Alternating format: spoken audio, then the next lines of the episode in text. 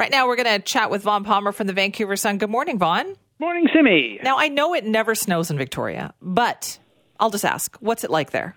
Well, I'm reluctant to say anything, Simi, because as you recall, the last time I boasted that there was no snow in Victoria, we were immediately inundated with snow. Uh, we've been told to expect snow, and we've seen little flickers of snowflakes around uh, the part of Victoria that I live in but a lot of rain. But so far, uh, no snow. So fingers crossed. Uh, yeah. I probably jinxed this again by saying that. well, lucky you. Consider yourself lucky after what we've seen here in the last 24 yeah. hours.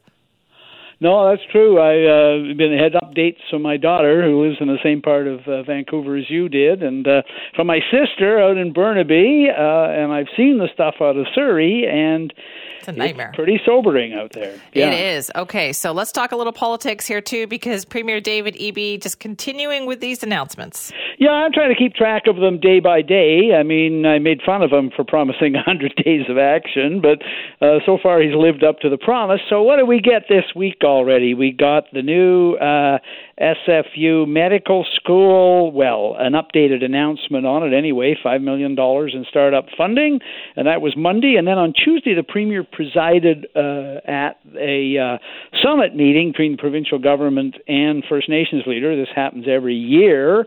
And uh, he announced the appointment of a special counselor to himself uh, in the Premier's office uh, as uh, really a, a, a counselor, an action person in the Premier's office on Indigenous reconciliation. So, Doug White, who is a lawyer and an Indigenous leader himself, and that's the two big announcements so far this week. Okay, so obviously, probably more to come on that. But what was the uh, rationale behind this? So, this summit that they had with Indigenous leaders? Well, they have it every year. It was delayed this year partly because of uh, the leadership transition. So, I think the First Nations leaders wanted to see the new premier. Uh, the appointment of the special counsel in the premier's office identifies a continuing problem at the smaller scale. So the government on the large scale has incorporated the principles of the UN Declaration on the Rights of Indigenous People into legislation. They've begun a transition to rewrite, rewrite provincial laws. They've engaged First Nations leaders in overall planning processes and in government programs. But as Eby said yesterday, um, you still get individual First Nations coming forward with a problem uh, in the short to medium term that involves overlap among ministries. So, you know, maybe housing and social services, or maybe all the resource ministries. And so uh, Doug White, this appointee in the Premier's office, is essentially a troubleshooter. He's there to hear the problem and essentially go and see if he can get all the ministries, which tend to be a bit siloed, working together to solve the problem in the short to medium term. So there's been a lot of complaints about that. I think it's another example of Eby having looked at the government, gone, we got a problem here. I'm going to make an appointment to try to deal with it. We'll see how it works. Yeah, we will. Okay, so that's uh, interesting too. But can we go back a little bit and talk about the Monday announcement? We didn't get a chance to talk yesterday because of Pledge Day. This is about the new medical school at the SFU Surrey campus, where the costs just seem to keep going up here. Well, yeah. So this is uh, was a John Horgan election promise in 2020, and we haven't seen an awful lot of action on it since then. So Eby, uh, and it, it's already way behind schedule. So you go back to when Horgan announced this during the election in 2020. Uh, this new medical school was supposed to start admitting its first graduating class next year in the fall of 2023. Well, what we heard yesterday is 2026, and that's just the start. So Eby himself said, look, uh, these medical school grads who aren't going to come out until the end of the decade, they're not going to help uh, solve the shortage of family doctors. They are a solution in the long run. Um, the project is behind schedule. In my experience, when projects fall behind schedule, they also end up costing a lot more. Yeah. We don't even have a costing on this one, Simi. The startup funding is five million. They put a million five in earlier for the business plan. I would say let's wait for the business plan before we even start guessing what this is going to cost No question it's needed, but we're starting to see evidence, Simi, out there that a lot of government projects that involve infrastructure investment, and this would involve a new medical school out in Surrey, a lot of government projects that involve uh, infrastructure investment are also starting to cost a lot more. Uh, there's a shortage of workers, construction materials are more expensive. And frankly, Simi, sometimes the government just guesses what it's going to cost right. when they announce it. And when we finally start to get the detailed costing, we suddenly go, uh oh, this is going to be a lot more than they said. Okay, because we're seeing some examples of that now, aren't we?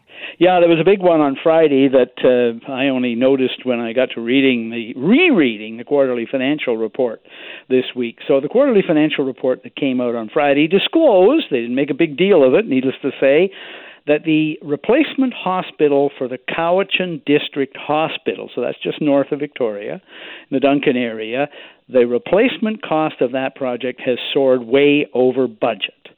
John Horgan promised it in 20 in 2018 at 600 million dollars. When they called, they launched the tendering process for construction of the new hospital last year they costed it at $887 million. And I, over the years, Simi, I've learned to be suspicious when the government gives those precise sounding numbers because they hadn't even got the tenders back and they were saying oh 887 million well they got the tenders back this year and friday they announced uh, no not 887 million dollars but 63% more than that, 1.44 billion. So they haven't broken ground yet, and this thing is already costing more than twice as much as John Horgan promised when he promised it. So, uh, asked uh, the explanation from the finance ministry, Simi, is that well, labor costs are up. Well, everybody knows that, but double uh, and uh, construction costs are up. So I think it still awaits a fuller explanation about why John Horgan's initial guess has ended up costing more than twice as much. Because that's not the only big project, not the only hospital as well that is underway. Where do we have to question the numbers now for the other projects too? Yeah, I, I think any project where the, the contract isn't awarded, uh, you have to wonder. Uh, a good example would be the replacement for the uh, the long-awaited replacement for the Massey Tunnel. Right? We we we still that's still going back and forth. It hasn't cleared environmental review yet. That's going to take a few more years. So that one. The other one I'm wondering about is when the when Horgan put a halt to the replacement for the provincial museum, the replacement for the building next to the legislature in Victoria, he also said that the government was going to continue with the plan to build a new research and collections building outside Victoria in Colwood near Horgan's own riding. And that one um, was supposed to be announced over the summer. They were supposed to say uh, contract's been awarded. We've heard nothing, and it w- the budget for that had already escalated, Simi. And I'm now wondering if the reason they've told us nothing is because the bids came back on that one way over budget as well. Mm. I, we're hearing from builders out there that it's not that they don't want the government work it's that they're reluctant to bid on government budgets because they just don't know if they can line up the workforce to yeah. stay on schedule. And if they can't stay on schedule, they're reluctant to bid a firm price on a big project. I know. I think that's something we're going to have to keep an eye on. Uh, Vaughn, thank you. Bye bye, Simi. Vaughn Palmer there from the Vancouver Sun.